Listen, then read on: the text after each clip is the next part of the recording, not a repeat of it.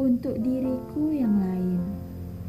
Tak apa jika gagal, tak apa merasa menyesal, tak apa merasa lelah, karena itu hal yang wajar. Yang tidak wajar adalah saat kita menyerah. Jangan lihat lagi ruang gelap itu. Jangan kau sakiti lagi jiwamu. Aku di sini